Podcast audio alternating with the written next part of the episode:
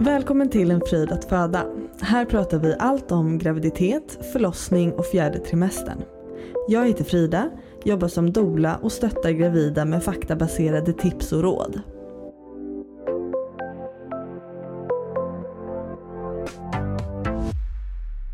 Hallå på er och välkomna till ett nytt avsnitt av En fröjd att föda.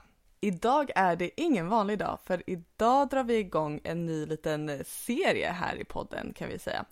Ni kommer få ta del av några avsnitt där jag har fått äran att eh, snacka ihop mig lite med Josefin Roxvall, grundare till SOS Förälder. Vi kommer prata om allt från hur vi tycker att vården bättre kan förbereda oss på att bli förälder till hur relationen påverkas av föräldraskapet till hur det är att behöva gå igenom en förlossningsdepression.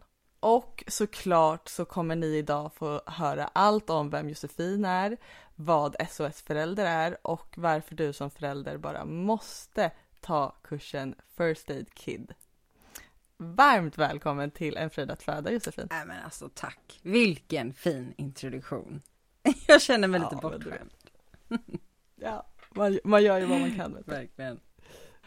Ja, alltså som sagt, vi kommer ju köra en, eh, ja, men en liten serie här eh, på podden. Eh, så att de som lyssnar kommer ju verkligen få, få lära känna, jag tänkte säga både dig och mig. eh, och, och allt vad vi har att erbjuda. Men så idag tänker jag att fokus, vi lägger allt fokus på dig idag. Oj oj. Det är bara Josefin idag. Det är bara jag. hur Så känns det? ovant. Alltså lite ovant att fokus ligger på mig. Men ehm, Mm. eh, jag, jag har ju den ådran att, liksom du tror jag, att vi är väldigt bra på att ge. Och eh, det är så Mm. jag också samlar min energi genom att ge. För jag kan inte, jag kan inte ge avkall på det. Det är liksom den finaste Nej. känslan. Och eh, jag ska försöka ge så mycket som jag bara kan idag. Eh, för att man ska få en vettig bild av hur det faktiskt kan vara att bli förälder för första Mm. gången. Mm. Exakt. Ja, för att alltså, jag tänkte säga sociala medier och eh, alltså, filmer och så, det, det är ju väldigt, väldigt romantiserat.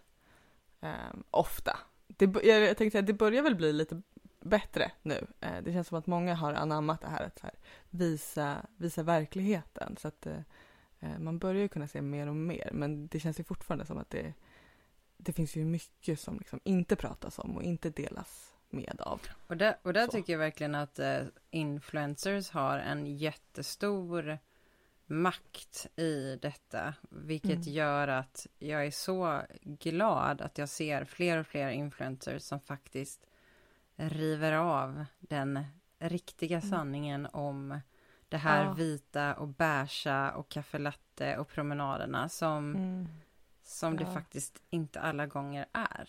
Eh, Så heja Nej. alla influencers som blir föräldrar för första gången och säger som det faktiskt kan vara också. Ja, Sen är det ju verkligen. den största gåvan i livet och man blir aldrig, man blir aldrig, eh, man går ju, man blir, man föds på nytt när man blir förälder och det finns ju ingen större kärlek än den man har till sitt barn.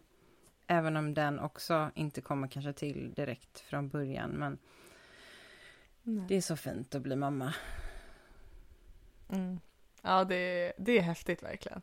Och det är svinjobbigt Det är- att och- bli mamma. Ja. Men det är ju det som är grejen, alltså det är ju alla känslor på en gång. Mm. Så är det ju verkligen. Det är liksom, man känner ju allting hela tiden. Samtidigt. Typ. Exakt. Ehm, så att, ja. Mm. Men eh, jag tänkte vi, vi börjar lite från början. Vem är Josefin? Vem är jag? Josefin Roxvall som sagt. Just nu bor jag i Göteborg, lite utanför Göteborg med min eh, kära sambo Kristoffer och våran fantastiska och livfyllda lilla pojke på fem år som heter Matteo. Det började egentligen 1984. Jag pratade faktiskt om det i podden häromdagen att jag har nog en liten så här åldersnojig grej nu för att jag Ja. blir ju 40 nästa år. Jajamän. Och det är liksom när man tänker själv tillbaks när man var barn så var ju 40 typ döden.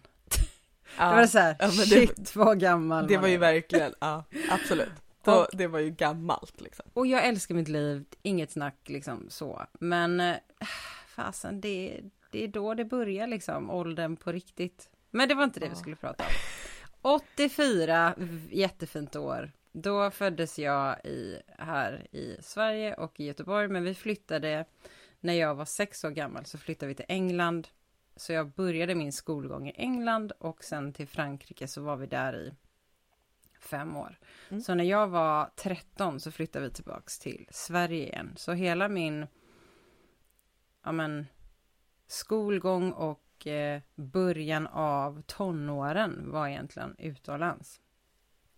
Och det gör ju någonting med en människa. Ja. Det gör ju att man blir väldigt, alltså som en kameleont. Man lär sig väldigt snabbt som barn att eh, passa in och göra det som krävs för att passa in.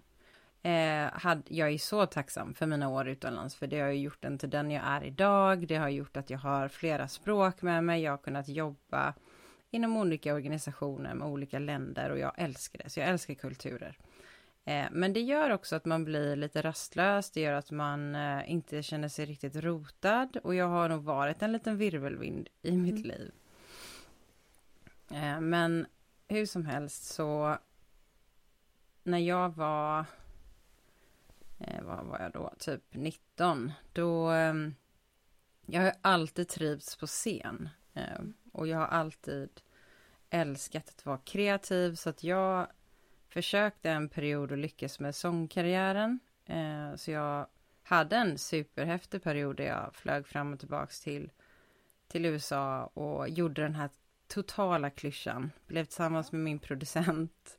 Eh, hade verkligen så roligt, men det är ju så tufft alltså att lyckas inom musiken. Det är, alltså tänk dig, om jag säger modellvärlden, Mm. eh, så är det ju precis samma sak när det kommer till musikvärlden. Alltså det Ja. är ju, du är värd en miljon ena dagen och sen är du skit dagen efter. Ja. Så jag kände, jag har nog alltid känt att Alltså det var inte den scenen jag skulle stå på. För Nej. jag har aldrig, jag har ju fantastiska föräldrar som har verkligen gjort mig till en väldigt stark kvinna som gör Ja. att jag inte ruckar på mina gränser. Och i den världen så måste du tyvärr rucka på väldigt mycket gränser som du kanske egentligen inte alls känner dig bekväm med. Mm. Så jag drog i handbromsen och bara så här, nej, det här, det här säger jag nej till. Så. Mm. Eh, men sjukt besviken, för man vill ju ändå liksom, vem vill inte vara popstar när man är 19 liksom? Nej men verkligen. Så. Ehm, jag trodde jag skulle bli lärare. För min mamma är lärare och jag trivs väldigt mycket i det här lärande, alltså att lära ut. Jag tycker om den här pedagogiska delen och tänkte så här, det här blir skitbra. Mm. Så var jag vikarie ganska länge, fram och tillbaka under två år och insåg att nej, jag kommer ju bli stämd typ dag två. För jag löser inte den här attityden som ungar har. Nej. Jag jobbade med utsatta barn som hade kanske en diagnos eller som inte Mm. skötte sig i skolan. Fick en fantastisk relation till dem efter att vi hade krigat oss igenom den här liksom, Ja. perioden då givetvis. Men jag insåg att nej, det här är inte heller vad jag brinner Nej. för. Nej. Så då var det så här, ha, vad ska jag göra nu med mitt liv? Men då, av en ren slump så hamnade jag inom, inom eh, IT-branschen. Inom eh, Cisco-världen som då på den tiden var så här videokonferens och det var så coolt för det var Mm. precis då videokonferens exploderade. Det var då det här blev liksom mer en sån här wow, nu kan vi, Mm. behöver inte resa längre, nu kan vi Nej. jobba över video. Så jag fick jobba superhäftigt i den perioden med olika länder och hade en otrolig utveckling och jobbade också med utbildning väldigt mycket. Och sen så har jag jobbat inom olika IT-bolag med den här typen av roll, men sen så gick jag över till rekrytering för att min röda tråd är ju alltid det här med att jag, jag mår som bäst när jag får show up för människor och där jag pratar med, om de här jobbiga sakerna. Det gjorde jag med mina kunder. Alltså det, det har liksom alltid legat mig varmt om hjärtat. Så nu senast så, för ett år sedan, jag började på ett jättefint eh, bolag som regionchef inom IT-konsultbranschen. Men jag har ju under de senaste två åren bara känt mer och mer att jag vill göra skillnad på riktigt. Och hur gör man det då, tänker jag? Och jag tror ju på det här med att dina egna utmaningar, dina egna pains är det som driver en.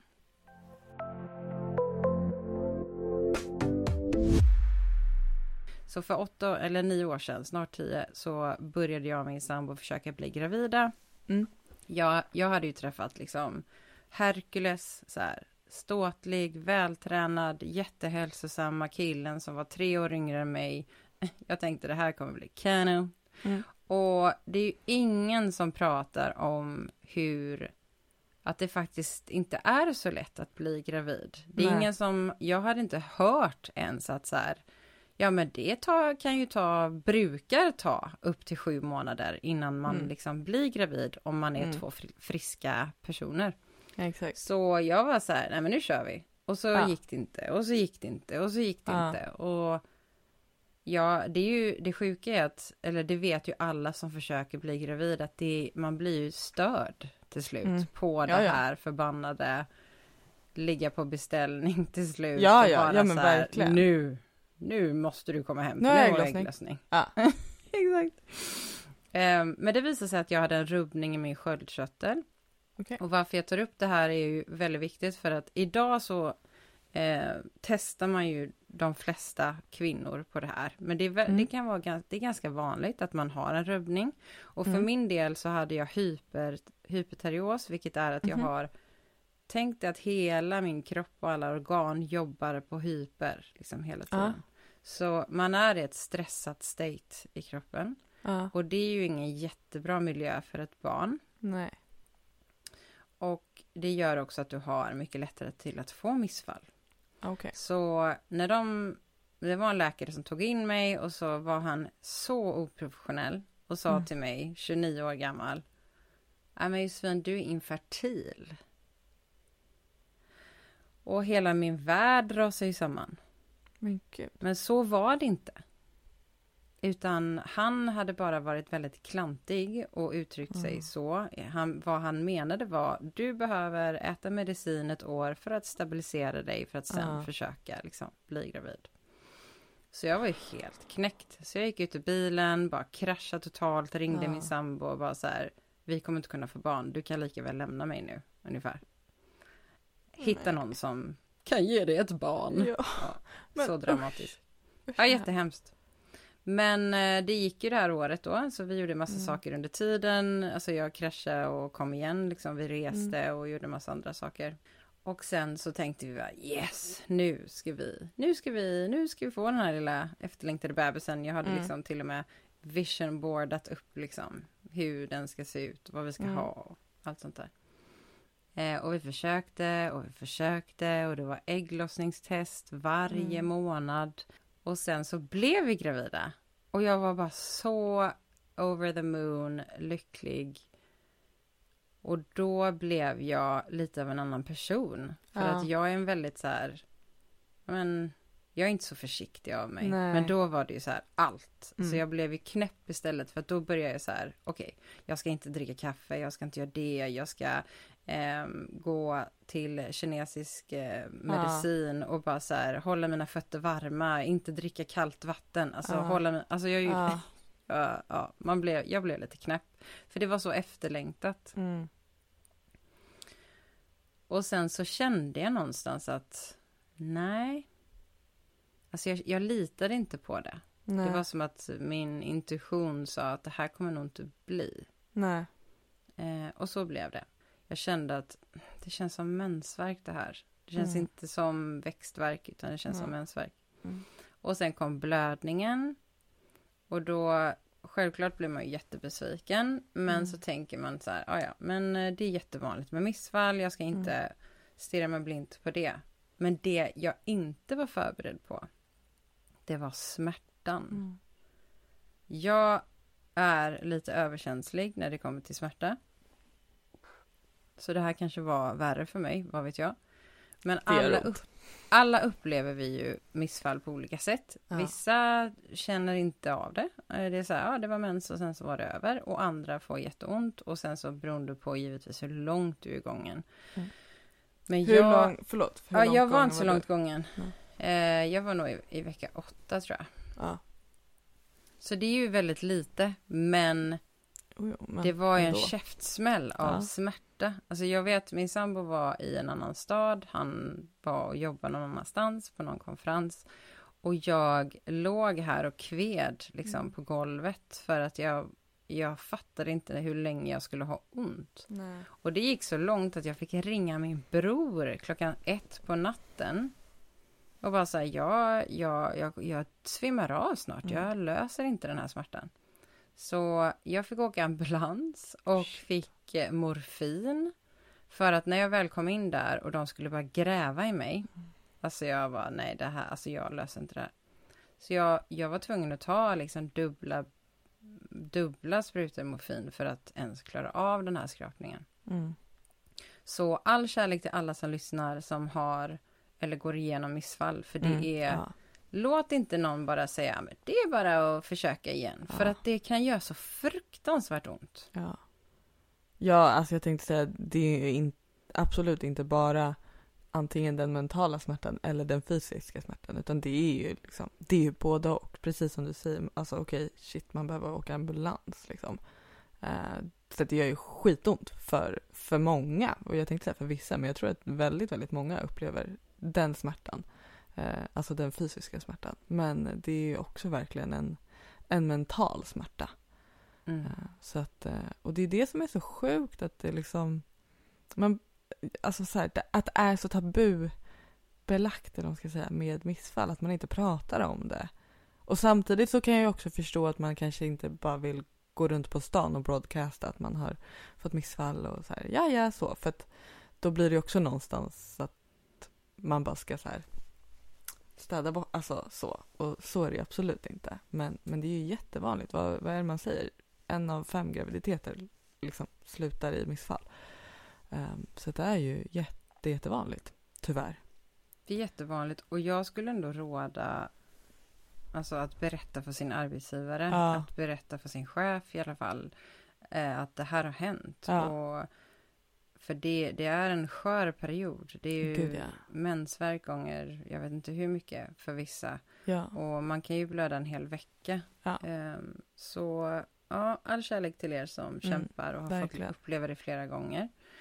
Ehm, men så efter det så var jag liksom lite skärrad och Mm. jag kände att så här, mm, men eh, nu har jag gjort liksom allt jag kunnat. Jag gick ju på akupunktur flera gånger i Mm. veckan. Jag drack massa sjuka, äckligt vidriga örter som Mm. smakade så att jag typ skulle kräkas. Alltså jag gjorde verkligen, jag vände ut och in på mig själv för att min kropp skulle vara så redo för ett barn. Mm. Men det vi inte gjorde var att testa Kristoffer. Mm. Så extremt vanligt. Ja. Så jag uppmanar alla som kämpar, gör en fertilitetsundersökning. ja. Det är så enkelt. Det Jag är tänkte, ett jag tänkte hur går det till? Ja, men det är så enkelt. Ja. Din käre man bara sprutar i en kopp. Usch, ursäkta mitt uttryck, det var inte så charmigt sagt, men det är liksom, det är det man gör. Jag tänkte att det går inte att göra det så charmigt.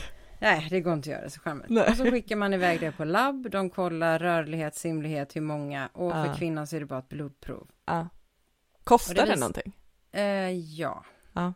Men eh, jag kommer inte ihåg hur mycket vi betalar. Det är inte farligt och det Nej. är så värt pengarna. Jag Ja. vet inte, 2 5 eller något. Ja, okej. Ja. Vi hade i alla fall bestämt oss för att göra IVF. För att Ja. jag kände att så här, jag, jag orkar inte. Nu har jag väl på Alltså med det här, den här resan och det tär så mycket på Ja.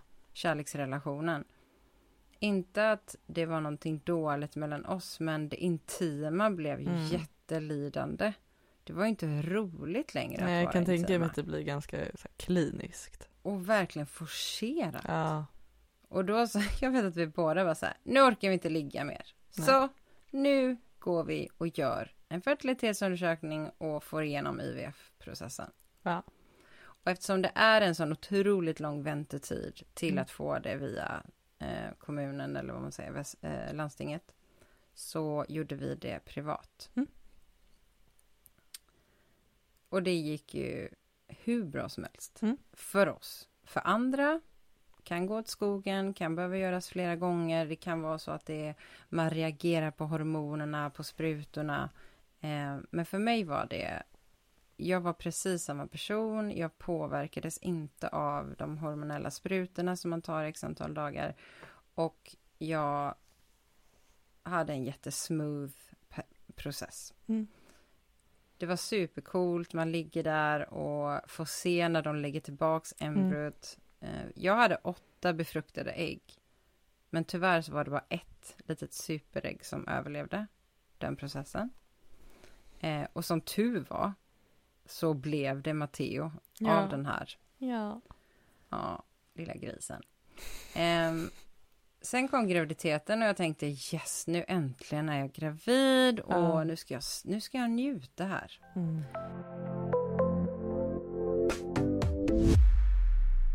Jag hade en, en ganska, jag hade en okomplicerad graviditet. Ja.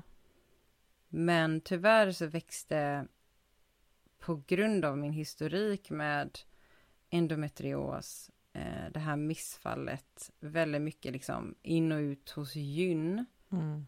Eh, så växte en, en ganska grov förlossningsrädsla fram hos mig. Ja. Som jag inte var beredd på. För att det är så här, i våran familj och släkt är det så här, kvinnor har fött barn i alla år och det har varit så bra och det är så häftigt att föda barn och sådär. Och jag kände så här, nej men herregud, vad är jag för mamma om inte jag ens kan föda vaginalt? Mm. Nu har jag ju inte klarat att bli gravid på naturlig väg, så nu får du ju skärpa dig, tänkte jag. Och la locket på under väldigt lång tid. Mm. Tills en dag när vi sitter hos barnmorskan och ser den här förlossningsfilmen. Och varenda cell i min kropp bara så här, nej, No, no. alltså jag löser inte det här. Ja. Jag löser inte det här. Nej. Så under den här perioden så hade jag ju gått ner i en depression. Utan att jag fattade det själv. Ja. För att jag, hela min kropp bara så skrek, jag, du vill, jag vill inte genomföra Ja. en vaginal förlossning. Och då kom nästa del som var en, en, en väldigt ångestladdad process för många. Som är att eh, få tid hos Aurora, som Mm. det heter. Där man får gå och försöka processa sin förlossningsrädsla. Mm. Jag träffade en bra barnmorska. Mm. Men jag hade min sambo med mig, så att det var inte jag som hittade på i min hjärna, men han tyckte också att så här, oj, det var väldigt mycket övertalningsmetod här. Men Mm. han steppade upp och sa, hon kommer inte lösa det här. För det de ville erbjuda mig var att det här, som de alltid gör då, inte alltid, men väldigt många gånger, ett sånt här förlossningskontrakt, vilket innebär att om du under din förlossning känner att nej men jag löser inte det här, så har du rätt att säga jag vill ha ett kejsarsnitt. Jaha, okej. Men för mig var det så här, fast då måste jag ändå gå igenom det. Alltså Ja. jag, vill, jag vill inte gå igenom, för det första vill jag inte gå igenom min, min mardröm som är Nej. att liksom inte ha någon kontroll och ha den här förlossningen, vaginal förlossning. Och sen ska jag dessutom gå igenom ett kejsarsnitt. Vad är Ja. det för upplägg? Ja. Så min sambo var grym där, Kristoffer, han bara så här, nej, alltså det, det, det, är inte, det, det funkar inte. Mm. Så jag fick ett beviljat kejsarsnitt. Mm. Men det som var för mig var att om, jag hade, om jag, min förlossning hade satt igång innan vecka 40 så hade jag fått börja vaginalt och Ja. sen få kejsarsnitt. ja. Och, och det tog ju liksom inte bort min ångest då. Nej, För att nej, då, precis. då kunde inte jag slappna av. För att då gick jag som på äggskal fram Ja. till min förlossning och bara så här, snälla håll dig inne, snälla håll dig inne, snälla håll Minsta dig inne. lilla sammandragning liksom blir en. Ja.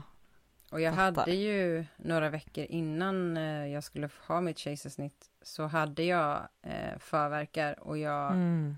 Tappade totalt psykiskt Ja, då. För att fan. då var jag så rädd att jag skulle behöva gå igenom en vaginal förlossning. Ja. Eh, och sen får vi inte glömma att Aurora är fantastiska också. Det är jättemånga som kommer dit och Absolut. kommer ur sin rädsla och Ja. är sen jättepepp på att genomföra sin vaginala förlossning. Men för min Absolut. del Ja. så visste jag, det var så här, kom igen, jag är 34. Mm. Jag har liksom tillräckligt med koll på mig själv och min kropp att jag vet att det här är rätt för mitt psyke. Mm. Och det är inte så att jag inte önskade en vaginal förlossning. Det är väl klart att jag hade velat genomföra det på ett naturligt sätt, men eh, någonstans så måste man också ha i åtanke att ett trauma är ju inte det bästa startet att starta sitt liv med Nej. ett barn. Nej. Nej men verkligen, så är det. Och för alla som ska ha, genomföra en planerat kejsarsnitt, ett planerat kejsarsnitt, nu pratar jag inte akut eller urakut eller så, utan ett planerat kejsarsnitt är den, en av de absolut vanligaste operationerna vi gör i Sverige. Mm.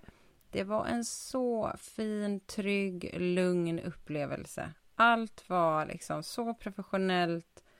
Ja, all, alltså all kärlek till den upplevelsen. Det var Mm. verkligen en toppenupplevelse. Så då var jag jättelycklig och kände att yes, nu, nu är vi klara. Mm. Nu, nu är vi klara och jag tror att det är, här, det är det här som också är uppstånden till mitt eh, First Aid Kid, alltså mitt Ja. program. För att vi tror att vi fokuserar bara på förlossningen. Och så Ja. tror vi att nu är det klart. Nu kan vi Precis. gå in i den mysiga bebisbubblan och bara, nu är allting fantastiskt. Mm. Nej. Nej. Nej, nej. Det, eh, det är då allting börjar, Ja. skulle jag vilja säga. ja. Och det är ingen som säger, jag har älskat eh, bebisbubblan, men jag har också mått väldigt dåligt i den. För man, man, det man inte ser, det är ju det här, men hur mår man egentligen bakom de här sociala medier-posterna där man lägger ut att man går den romantiska barn, barnvagnspromenaden och Mm. eh, egentligen kunde jag inte gå för fem öre för att jag hade så fruktansvärt ont efter mitt kejsarsnitt. Eller Ja. oron om att bebisen ska dö i sitt egna kräk.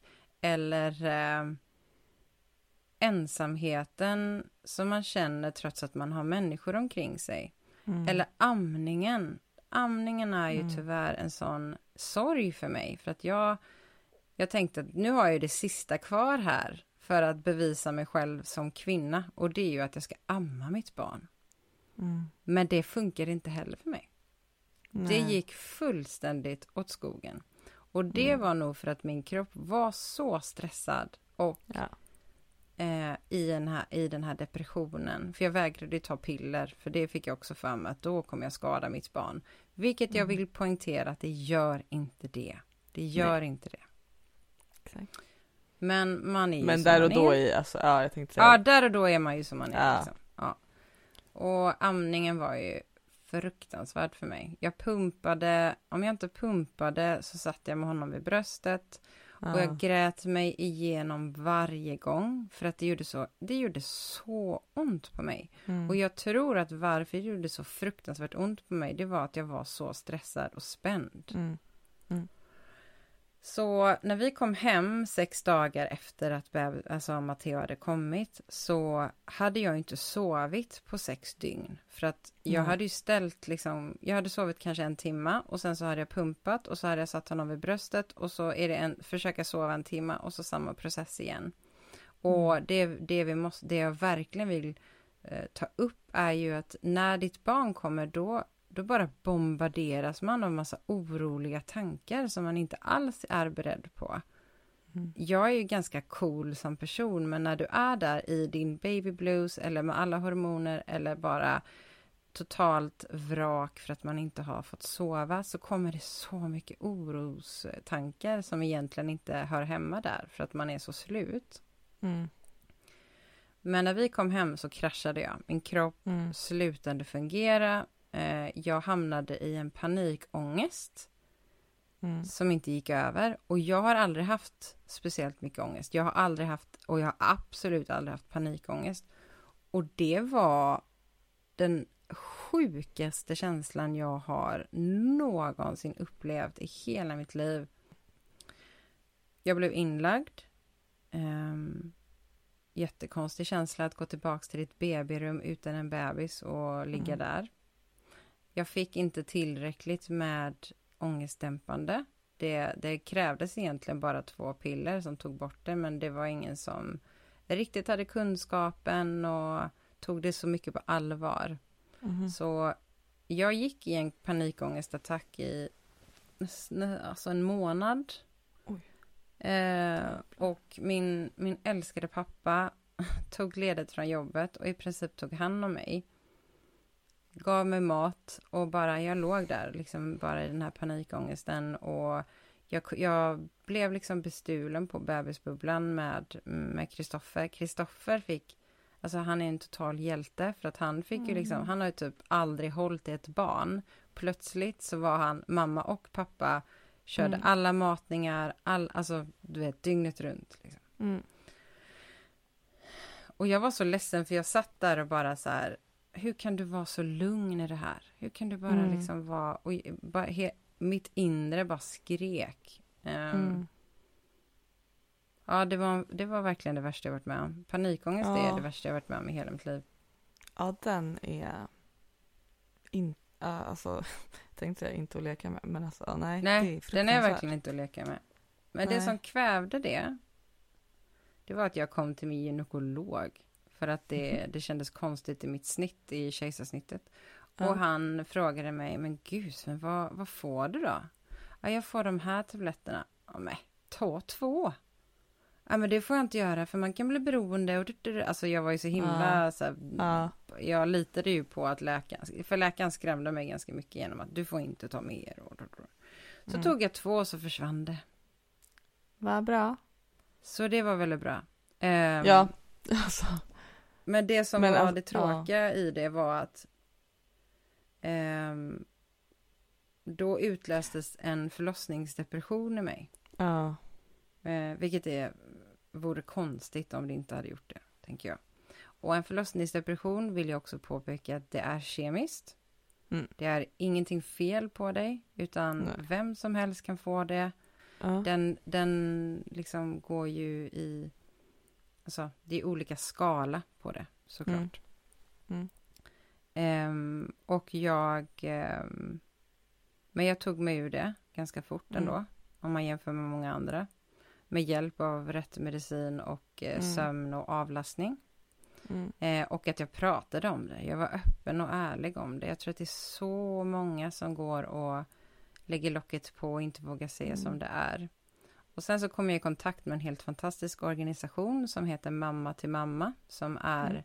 en ideell organisation eh, som alla som är med där som stödföräldrar, inklusive mig själv. Vi har alla upplevt någon form av förlossningsdepression.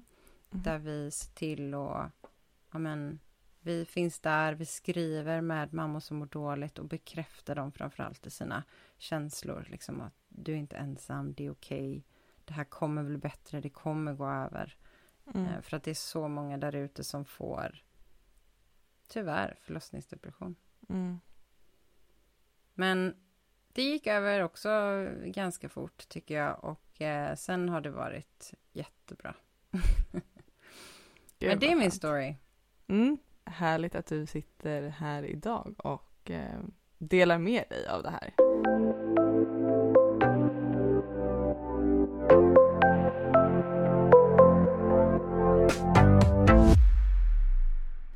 Alltså vi fick, jag fick ingen förberedelse när jag skulle bli mamma för första gången. Nej. Det var verkligen ta reda på allting själv. Man googlade runt på familjeliv som bara skrämde ihjäl en och Ja.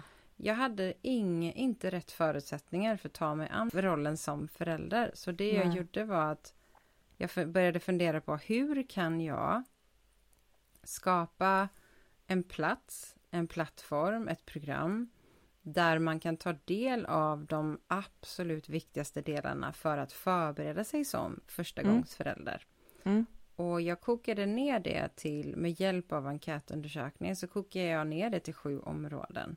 Mm. Som var då ekonomin. Mm. Det är ju en sak som är jättetabubelagt att det är väldigt många som inte har gemensam ekonomi. Det är väldigt många som inte pratar om pengar. Det är olika money blueprint i relationen. Mm. Den ena kanske kommer från en familj som har massa pengar och den andra inte alls. Någon kanske Ja. är snål, någon kanske köper för mycket. Så att man behöver göra jobbet ihop som par Ja. innan man skaffar barn om liksom så här, hur ser vi på pengar? Mm. Det här med Försäkringskassan, hur man ska spara för sitt barn, barnbidrag och hela den biten. Eh, och sen inför förlossning, efter förlossning, efter vården, alltså efter vården, efter förlossningen. Det första levnadsåret med en bebis. Mm. Alltså herregud vad mycket konstiga prickar och saker och ting de ska gå igenom. Som man bara så här tror att, ja ah, nu har han cancer. Nej, Ja. men du vet, man blir ju helt knäpp. ja. Eh, till då hur relationen förändras. Ja. Vi, vi blir ju ett nytt par. Vi blir ett nykläckt par när vi Gud, blir föräldrar. Och Gud, det är där man verkligen får se de dåliga sidorna av varandra. Absolut. Jag tänkte att det finns väl en anledning till att det, jag vet inte hur många, vad statistiken ligger på just nu, men det är ju jag tänkte oroväckande hög andel par som gör slut under de första två åren är det va? Ja. Det är ju mer än Och- 50 procent. Så att Ja. det är ju hemskt. Men det är sant. För att Ja. man, kläck, man kan bli knäckt. men jag fattar. Mm. Det är inte, alltså det är inte lätt, det är liksom inte, ja, så. Men jag tänkte säga, jag, jag hittade ju dig via TikTok faktiskt. Eh, och jag fick ju så här ganska snabbt en bild av vad jag tänker, eller tänkte att du så här ville nå ut med. Eh, och det var ju lite, ja men det här att dels normalisera men också avromantisera liksom föräldralivet och ja, graviditet, förlossning, alltså hela, hela den delen. Eh, är, det, är det en bra uppfattning, tycker du? Absolut, alltså jag, jag, det jag märkte när jag, när jag började skapa programmet, det var att jag inte fick med mig någon från den traditionella vården. Och jag undrade Ah. varför. Ja. Och det fick jag svar på sen, för jag har faktiskt en, en fantastisk, eh, en fantastisk tjej som jobbar som barnmorska. Men hon förklarade för mig att vi får inte säga som det är. För att vi får inte skrämma inom situationstecken. Nej. Men, men för mig så handlar det liksom inte om att skrämma. Det handlar om att Nej. bara göra, med, alltså göra dig medveten om de olika delarna. Sen behöver inte alla uppleva det. Alltså någon kan älska sin förlossning medan någon, någon annan får ett jätte... Ja precis, du älskade inte din förlossning. Mm. Medan någon annan blev så chockad för att det var trauma, för att det, var, det tog jättemånga timmar eller det hände någonting med bebisen under eh, förlossningen och så vidare. Till att amningen är typ det mysigaste man vet och mjölken rinner till, allting fungerar så bra. Men någon annan känner sig helt värdelös för att det inte alls fungerade. Mm. Och, alltså med allt som du fick gå igenom nu liksom med att ens kunna bli gravid och sen så kämpa för kejsarsnitt och sen förlossningsdepression och så. Vad är det liksom du brinner mest för att vad ska jag säga, hjälpa andra med? Det jag brinner för är väl egentligen att men hur mår du egentligen bakom Mm. den här fasaden? Alltså bakom det du lägger ut på sociala medier när du går med den fina barnvagnen. Är det, är det så fantastiskt mysigt eller fick du en chock för att du känner dig väldigt ensam trots att du har en massa vänner omkring dig? Eller fick du en, kanske en en, en tra traumatiserad förlossning och då, alltså ordet trauma är ju väldigt ehm, laddat och vad jag menar är att ett, ett trauma kan ju te sig på så olika sätt. Det kan ju vara hur, men det, det återspeglar ju fortfarande hur du upplevde det och jag vet att det är så många som på pappret så är det en normal, bra förlossning. Men Mm. det tar ju inte bort känslan i hur du upplevde din förlossning. Nej. Det kanske bara Nej, var så att du, du blev så utlämnad att du, inte, Ja. att du tappade kontrollen och det blev ett typ av trauma som du sen inte får chansen att bearbeta för att nej men på pappret så var det en jättebra förlossning men så börjar Ja. man skrapa lite på ytan och så var det så mår man inte alls speciellt bra. Nej, precis. Och sen framförallt vad jag brinner för också den här inre dialogen som vi har med oss själva. Ja. Eh, det är så, alltså jag möter ju så många mammor, både mina, jag, har, jag körde en mastermind nu i, eh, med mammor som precis har blivit föräldrar och kanske haft en jättefin graviditet och sen så blev det bara pannkaka när de blev föräldrar. Mm. Och det som återkommer mycket där, det är ju skam Mm. om att inte räcka till Ja. och det här att man inte är tillräcklig för sitt barn. Mm. Eh, och att man inte känner igen sig längre själv för att Ja. barnet kanske fick eh, en knorrig mage vilket gjorde att eh, du sover ingenting och vi vet att sömn skapar ångest Mm. som inte egentligen ska vara där. Så, ehm, så det är väl det jag brinner för egentligen, att verkligen ta fram ehm, de inre såren hos människor och bara liksom bekräfta att du är okej. Liksom. Mm. Du är inte ensam. Det, det är väl det jag, jag brinner för, tror jag. Mm. Och sen, och så, och så för att avsluta den frågan så vill jag också Mm. säga att jag hade inte överlevt, eller överlevt, det gör jag ju, men jag vill belysa hur viktigt det är att ha någon som står där i Ja. skiten med dig. Ja. När jag mådde så dåligt så hade jag en bekant som jag inte kände speciellt bra. All kärlek till dig Helene om du lyssnar. Eh, som hade gått igenom samma upplevelse. ja. Som jag fick tipset om så här, skriv till Helene. Eller jag tror Mm. Helene skrev till mig. Skriv till henne, berätta vad du känner, fråga alla dina frågor. Alltså hon var min räddande ängel. Hon, jag Ja. kunde bara skriva till henne så här, är det här normalt? Och hon bara Ja. bekräftade mig att Ja. ja, det här är okej, du är inte dum i huvudet. Liksom. Så våga prata om hur du mår. Ja, och jag tänkte säga shout-out till alla partners, stödpersoner, bekanta, alltså alla där ute som stöttar och supportar, eh, alltså jag vill säga nyblivna mammor, men liksom nyblivna föräldrar, för att det är, som du har sagt också, alltså det är ensamt, även om man är omgiven av människor, så jag kunde uppleva mycket att här, jag, många vilket på ett sätt är också jättehärligt. Man blir ju jätteglad av att se kärleken till sitt barn. Men många vill ju komma och kolla på bebisen eller gosa med bebisen och så. Eh, så att det är ju svårt att liksom i, i den mysiga stunden då när de så här får träffa bebisen då bara, ah by the way, jag mår skitdåligt. Det, alltså så här, man gör ju inte riktigt det. Nej. Så att, ehm, Nej. på det Nej, men precis. ju- Exakt. man Nej, är väldigt precis. ensam även Ja. om man är omgiven av människor. Och framförallt så, jag tror att man, många, eller jag vet att många, för det skriver de att man känner sig så ensam i relation till sin partner. För att ens partner kan inte förstå det som Nej. händer inom dig. Som har Nej. burit ett barn, som sen ska ha den här kroppen som läcker och ömmar i Ah. efterhand. Och Och den hormoner som Ah. bara pumpar. Ja, ja. Nej, men det, det, är så, det är så viktigt att ha någon att kunna skriva med eller prata med eller ringa när det blir så.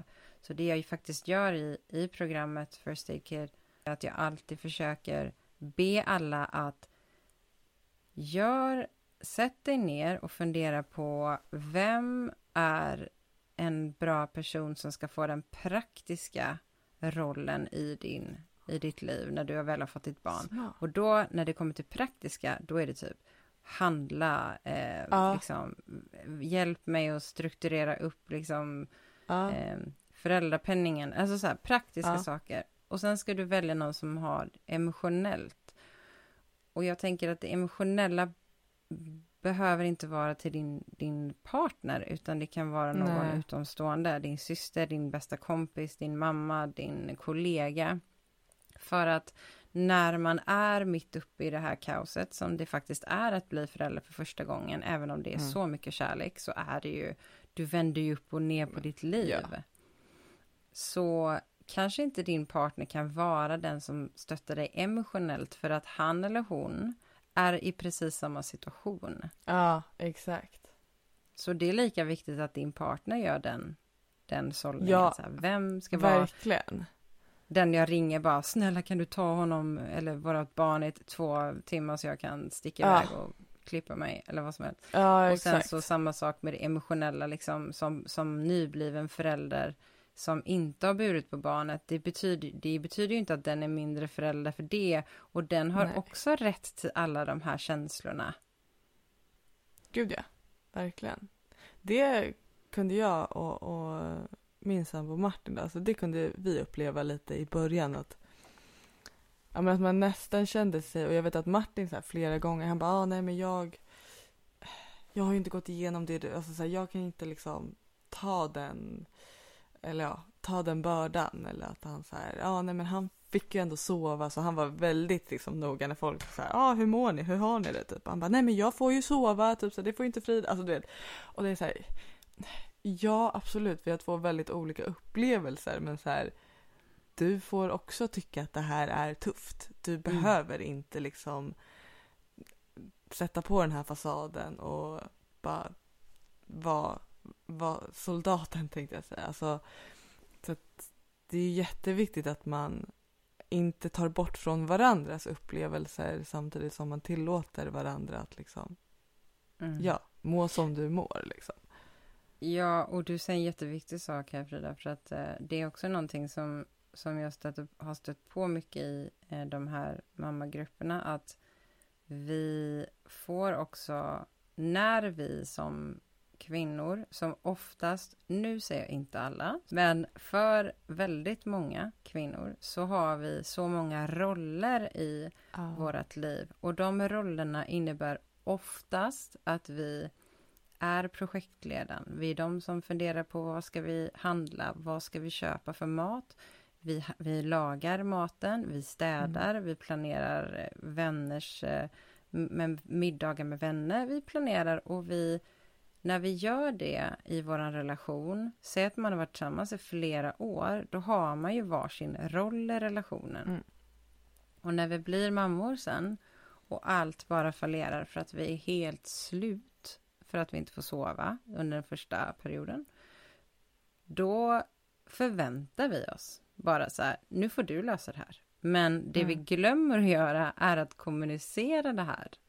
Istället blir vi förbannade på våran partner. Så här, men skärp dig, bara, lös det bara.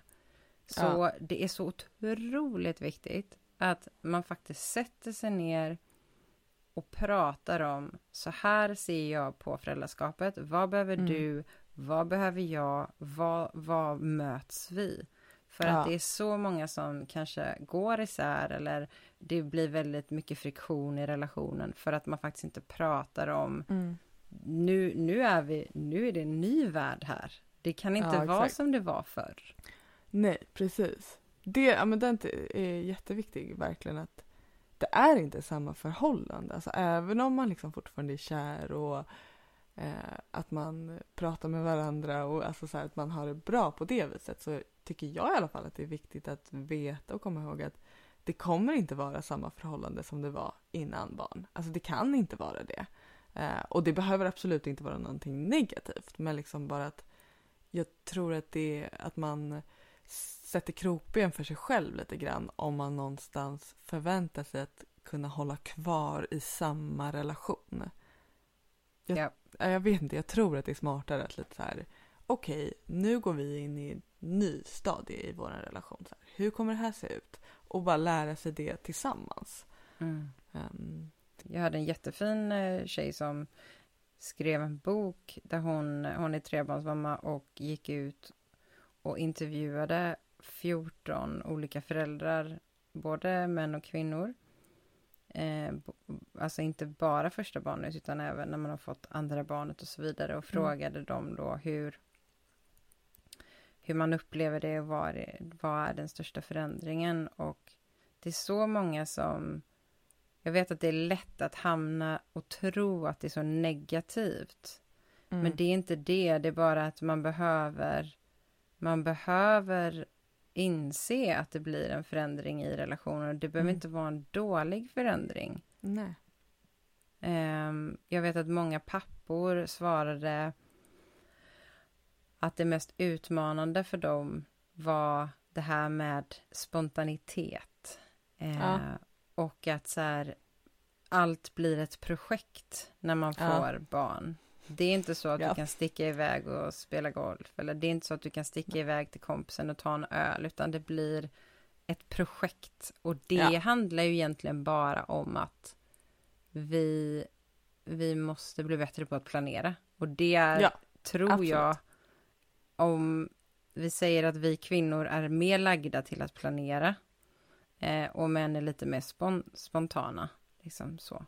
så, så blir det ju lite konflikt i hjärnan. Mm. Att, eh, Absolut. Mm.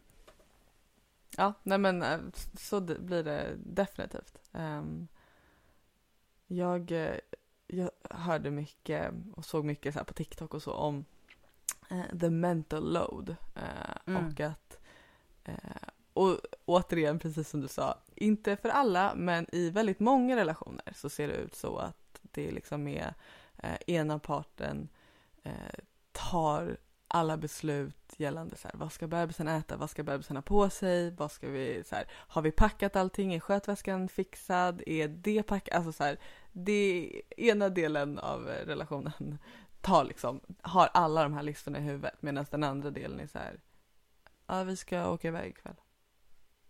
Typ så. Eh, och då pratar, det är en, en kreatör specifikt på Instagram som pratar mycket om så här vad i hans eh, innehåll då så här, vad män kan göra för att liksom ta bort lite av the mental load eh, hos sin partner och att då liksom ställ inte frågor. Fråga inte vad ska bebisen ha på sig utan klä på bebisen. Eh, Mm. Eller säg att så här, ja ah, men du älskling jag, jag sätter på bebisen det här, blir det bra? Istället för att så här, vad, vad ska den ha på sig? För då måste jag eh, tänka på det också. Eh, och det kan ju låta, jag tänkte säga lite löjligt, men det hjälper jättemycket.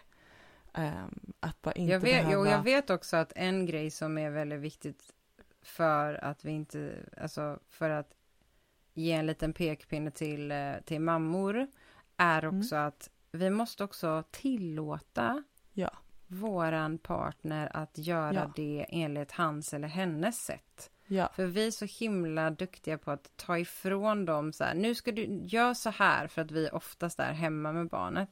Men, Ja. och, det, och det kan vara svårt ibland, man vill så här, "Öh, men gör inte så, liksom. Men nej. det, försök att bara så här, låt, för jag tror, eller jag har hört många pappor som säger att ja men det är lika bra att hon gör det för att jag får ju bara Ja, skit För ändå. att han, exakt, han gör bara fel. mm. Och då är det ju klart att de inte liksom Nej, steppar upp tar och tar för sig. Exakt. Det hade inte jag heller gjort liksom. Så att, eh, ja men det är väldigt sant att vi, vi mammor måste nog ofta också lära oss att ta ett steg tillbaka och lita på att så här, vår partner är mycket väl kapabel till att ta hand om sitt barn också. 100 procent.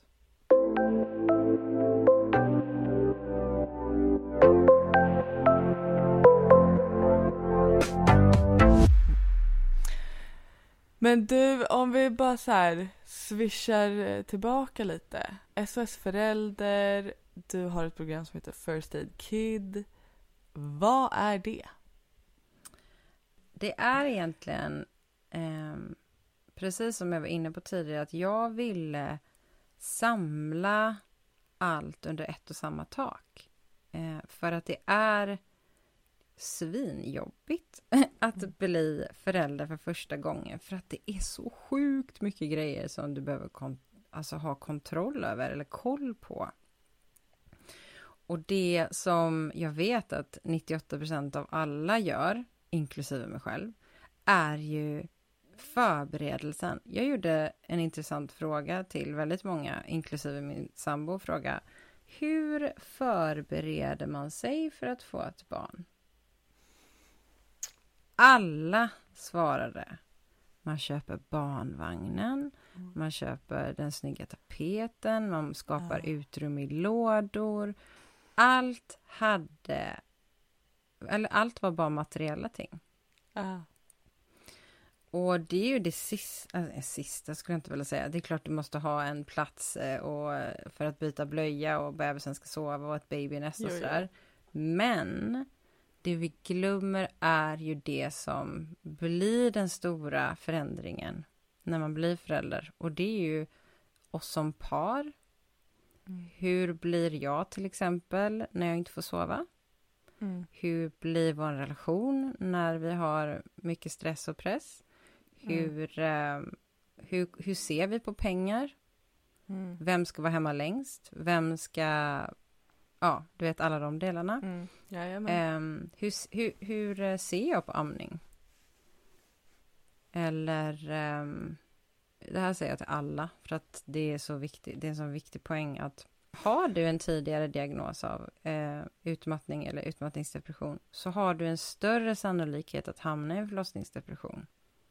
Och det gäller båda två. Ja. Det är så otroligt viktigt. Vi på Mamma till mamma så jobbar de extra mycket med just det här med partnern också nu för att i nästan lika stor utsträckning så kan du som eh, partner också hamna i en förlossningsdepression. Mm. Men det, det, det pratas inte lika, om, lika mycket om och ehm, det blir liksom lite sekundärt på något sätt.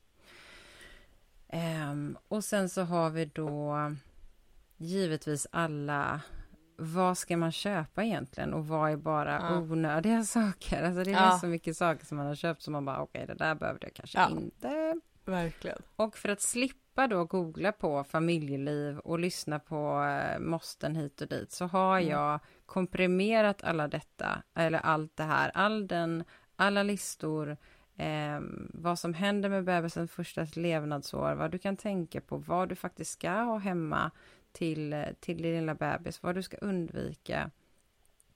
Eh, jag eh, kopplade ihop mig med alla specialister inom de här områdena. Alltså vi snackar relationscoacher, terapeuter, eh, Knodd då som jag älskar som är barnavårdscentral via nätet, Mm. eh, coacher, eh, ekonomicoacher som faktiskt jobbar med att hjälpa småbarnsföräldrar att överleva de första åren och hur man ska tänka kring pengar.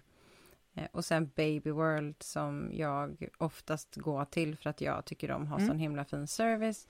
Där Ja. de också har pratat om sådana här saker som man inte har någon aning om. Så här, hur ska jag välja barnvagn? Och ehm, nappar. Inte visste väl jag att det fanns olika typer av nappar för olika bebisars mun. Alltså det är liksom, va? Jaha, jag trodde det var bara att slänga in en napp. Nej, nej. Ja. Det, du kan ha, det finns Det bara en en napp. science. Ja, det är en hel science. Så för att liksom ta bort all den här eh, pressen och stressen kring det så skapade det här sju veckors onlineprogrammet som du gör Ja. i lugn och ro tillsammans Ja. förhoppningsvis med din partner. Du kan göra det om du skaffar barn själv också. Jag har faktiskt flera ensamstående föräldrar som skaffar Mm. barn själva. Ehm, och du får en modul i veckan. Så, Mm. så gör du lite, så här, lite lustfyllda läxor och så får du koll på det. Och det jag tror att när jag har frågat de som har gått programmet vad de tar med sig. Ett, det behöver inte vara så jävla perfekt allting. Alltså man släpper lite Nej. det här ja men den sociala mediebubblan om att allting ska vara så himla beige och vitt liksom. Det, man släpper lite pressen på sig själva. Man får en mycket Ja. bättre relation eh, för att Mm. man förstår. Okej, vad behöver du för att du ska må bra och vad behöver jag för att jag ska må bra? Och hur ser vi Mm. på uppdelningen i föräldraskapet och sådär? För att det är, det är de grejerna som gör att det clinchar oftast. Att man inte har satt sig Mm. ner och pratat om ja, men jag måste ha egen tid för att jag ska vara en bra mamma. Eller jag måste åka iväg och träffa mina kompisar för att jag ska vara en bra pappa, till exempel. Så man går sju veckor. Eh, du gör det helt och hållet själv. Eh, självstudier eh, när du har tid och lite några minuter över. Ehm, Mm. Ja, jag är bara, jag önskar att jag hade haft det programmet när jag blev mamma. Ja, Och framförallt, det som är det Verkligen. absolut viktigaste i det här är att du ska veta vart du ska vända dig om någonting går fel. ja. Så jag samarbetar Ja. också med Ella i programmet som är fysioterapeut, Mm. psykolog och eh, dietist. Eh, det är ju så många efter sin graviditet som går på den här efterkontrollen och får höra att allt ser jättebra ut, men det känns Mm. inte bra. Mm. Och då är det, och så samarbetar jag med Numa som har amningshjälp i mobilen, för det är också någonting som jag ju verkligen en, jag hade önskat att jag hade haft någon att ringa när jag hade problem med min amning. Då har Mm. de amningsspecialister i mobilen som du liksom kan ringa direkt. Så alla de som är med, alla specialister som är med är egentligen inom alla, oli- alla olika områden som du behöver. Så om någonting av de här delarna händer, alltså relation, bebisen, ehm, kroppen, knoppen, eh, Plånboken. ja, men plånboken och eh, materiella ting, så ska du veta exakt vad du ska vända dig för att få Mm. hjälp. Härligt. Kostar det någonting? Ja, det gör det. Men Ja. eh, det som är så himla bra för att alltså, jag eh, har krigat mig igenom nu då Ja. är ju att det går som friskvårdsbidrag. Är det sant? Så himla bra. Snyggt jobbat. Jag är så glad för det. Så, Gud vad bra. Ja, det är så himla bra. Jag är bara så här, tack gode gud för det. Så du behöver inte lägga ut eh, privata pengar. Nej. Ehm, och det är ju, det är, in, det är inom liksom friskvårdsbidrag eh, ja. eh, summan. Eh, och det finns också via Benify för de som har Benify-portalen. Det är väldigt Ja. många stora bolag som har just Benify.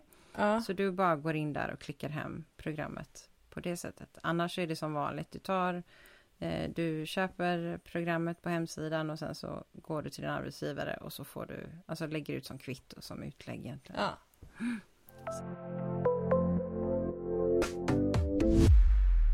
Jag pratar med hon som är ekonomicoach i mitt program till exempel. Hon Mm. är en, det beror på hur man är som person också. Hon var en person som bara, jag litar på mig själv till 110%, min kropp är naturlig, jag ska inte ha några, liksom, jag ska inte ta lust, ingenting. Jag ska köra allting Mm. naturligt, jag vill inte veta någonting.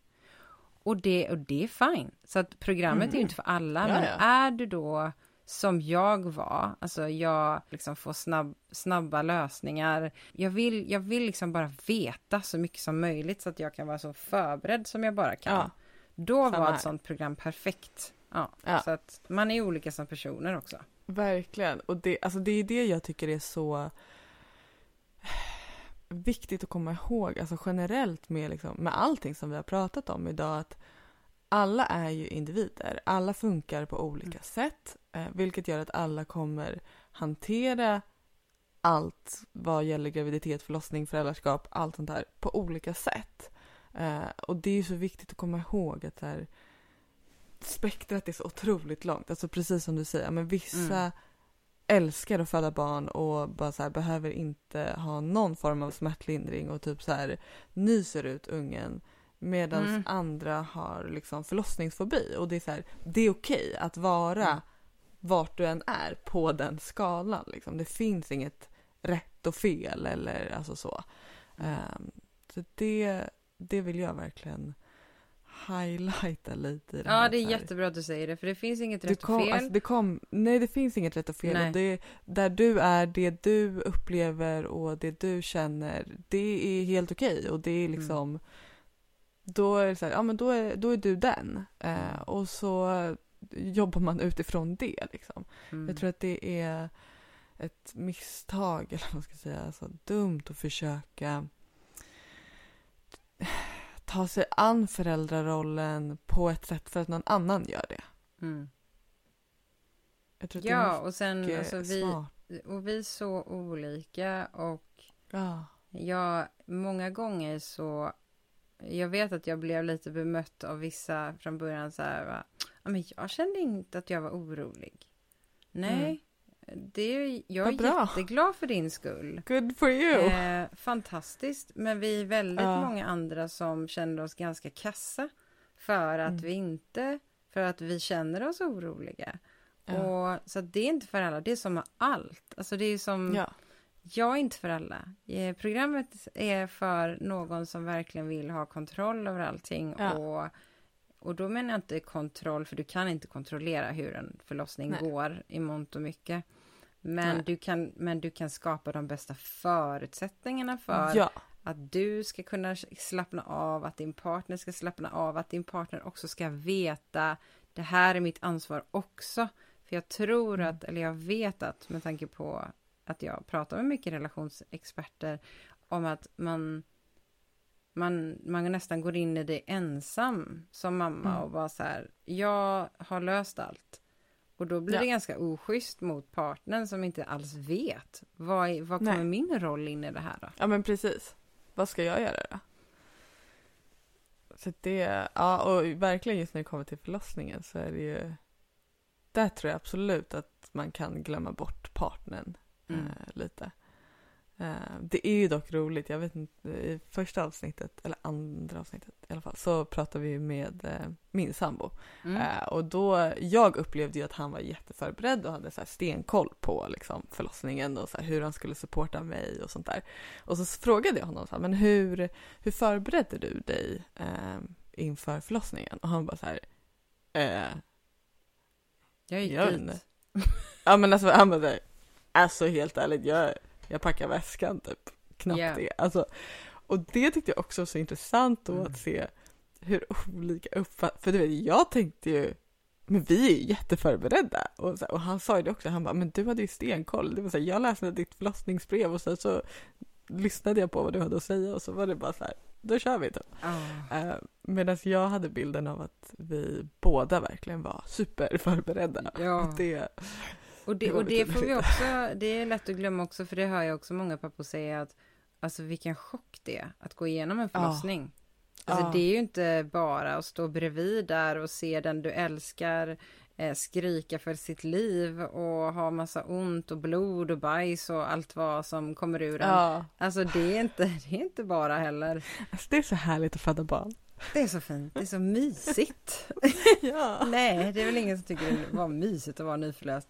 Men du hade ju en dunderupplevelse för att bara typ knyta, Ja. an, knyta an Mm. till att det kan gå hur bra som helst också. Ja, nej men precis. Och, alltså precis som vi sa, här, det finns ju verkligen olika sidor av eh, spektrat. För att jag, alltså du, och det tror jag kommer vara intressant i det här, att du och jag har ju verkligen två, alltså helt olika. Det, vi är ju på varsin sida Mm. i, alltså jag tänkte säga, i typ allt. Eh, Mm. Liksom från att Ja. bli gravid till, alltså så. Eh, så att vi har ju verkligen olika erfarenheter och det är det jag tycker är så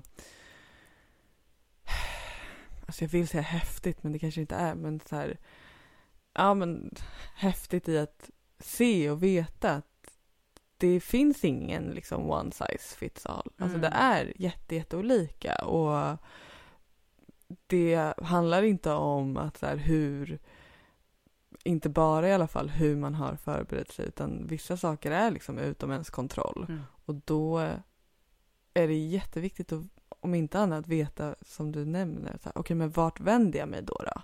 Vem ringer jag när amningen inte funkar? Ehm, För jag har ju jättemånga som skriver till mig på Instagram och på TikTok så här att Åh, nu är jag där och alltså min, Ja. min eh, BVC, de frågar mig inte ens hur jag mår. Och det är så himla vanligt Mm. också för BVCs uppgift, även om de ska fråga hur du mår, är fortfarande ditt barn. Och Ja. det är så många, jag vet att jag pratade med en mamma häromdagen som sa att "Ja, jag har varit på hos BVC nu och hon frågade mig hur mår du? Jag bara, gör det bra? Och sen så gick jag därifrån och bara, men jag mår inte alls bra. ja, men det, det finns inte, det finns i vissa regioner och jag vet att så många säger att så här, "Aj, men jag, jag säger att allting är bra men så bra är det ju inte kanske. nej. Det är jag så otroligt eh, lyckligt lottad över på våran BVC. För dels så var det, nu kommer inte jag ihåg exakt när, när det här skedde, men eh, ganska tidigt efter förlossningen så på ett BVC-besök då så säger liksom eh, våran sköterska att här, men nästa gång vi ses då är det eh, mammasamtal så då kommer vi prata om hur du mår och så här, då är det uppföljning för dig. Ehm, och sen så var det någon annan gång de sa men den här gången då är det partnersamtal liksom så om din partner eh, känner att den behöver prata med någon så liksom antingen att bara den kommer eller så här, se till att den personen är med på det Svinbra. eh, besöket. Eh, så att de har verkligen varit jätte, Mm. jätteduktiga. Så det, och det är det som är så synd också med, alltså generellt Mm. med vården. Att det är så här, ja, det beror så mycket på vem du får träffa. Ja. Alla vill ju så väl. Det handlar ju inte om det och det handlar inte om att klanka ner på vården. Det är bara det Nej. att på de ställena som är, alltså som sätter någonstans grunden till hur du mår under en lång tid, Mm. de är så eftersatta. Mm. Och det är, det är så ledsamt för att hade man bara Ja. stärkt upp de delarna som någonstans är rötterna eh, då hade ju vi sluppit väldigt mycket mer psykisk ohälsa än vad vi har idag. Absolut. Absolut.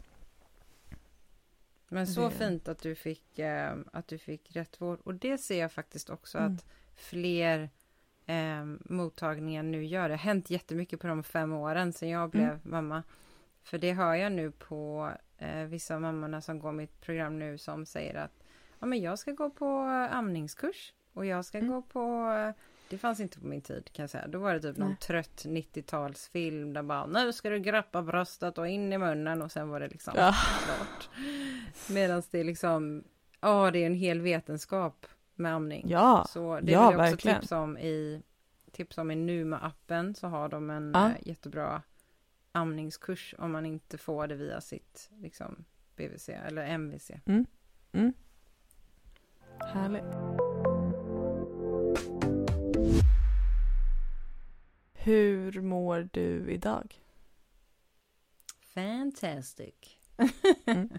Ja, men du gör Ja, men det. jag mår jättebra. Ja, ja, Ja. gud ja. Alltså det jag, eller gud ja, det behöver man inte göra. Men jag, ehm, det händer någonting när barnet fyller fyra. Okej. N- Ja, men det är liksom en magisk siffra på något sätt. Tre, Aha. fyra, tre vet jag inte. Treårstrotsen är inte jätterockig ibland. Men Nej. Alltså, när Matteo blev fyra, den, det var som att det bara, han började sova hela nätter. Vi har ju ett barn som aldrig har sovit hela nätter. Ja. Men han börjar relate. sova hela nätter. Man börjar liksom få tillbaka energin.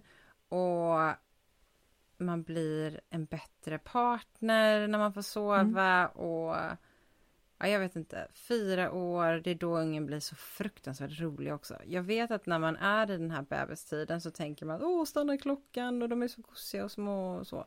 Men, men det jag tar med mig från en av mina bästa vänner som har äldre barn, det är att hon alltid sagt till mig, varje år har sin charm Ja. och man älskar nästan nästa år lite mer. Och jag kan Ja. verkligen hålla med henne i det. Det är, Det är så betryggande att veta Ah. för att jag är ju absolut alltså nu med en ettåring så är jag absolut att så här Åh herregud han växer så Mm. fort och äh, äh, så. Men jag känner ju också liksom, ja men vi säger ju nästan varje dag att Ja gud, kommer du ihåg det här? Och det var så mysigt. Ja men gud, längtar vi inte till det här också? Mm. Jo det, alltså så. så att, ja, Ja. och ett och ett halvt, alltså ni har ju så, det är så skönt sen när när han blir liksom, han kan gå ordentligt, ni behöver inte titta exakt hela tiden liksom så här, oh Ja. ta inte det, gör inte det, gör inte det. mm. Alltså det, och när de börjar prata ordentligt, de säger så mycket roliga saker så att man, man blir så kär i dem. Det kan jag absolut längta till. Nu är det ju eh, jidder jabber Ah. deluxe. Alltså han går ju runt hela tiden. Ja, ja, ja, ja, ja, ja, ja, ja, ja. Och man så här. Vad säger du? Mm. För att det är ju så uppenbart att du snackar ju, men vad är det du säger? Jag vill bara veta. Och det är så skönt också sen när de är sjuka, när de kan prata och säga vad det är. Ja, För det Ja. tyckte jag var en väldigt stressmoment att säga, jag vet Ja. inte, du är så ledsen och jag vet inte vad det är för fel. ja, man vet inte vad det är exakt. Det, ja, första, första året är ju verkligen trial and error år.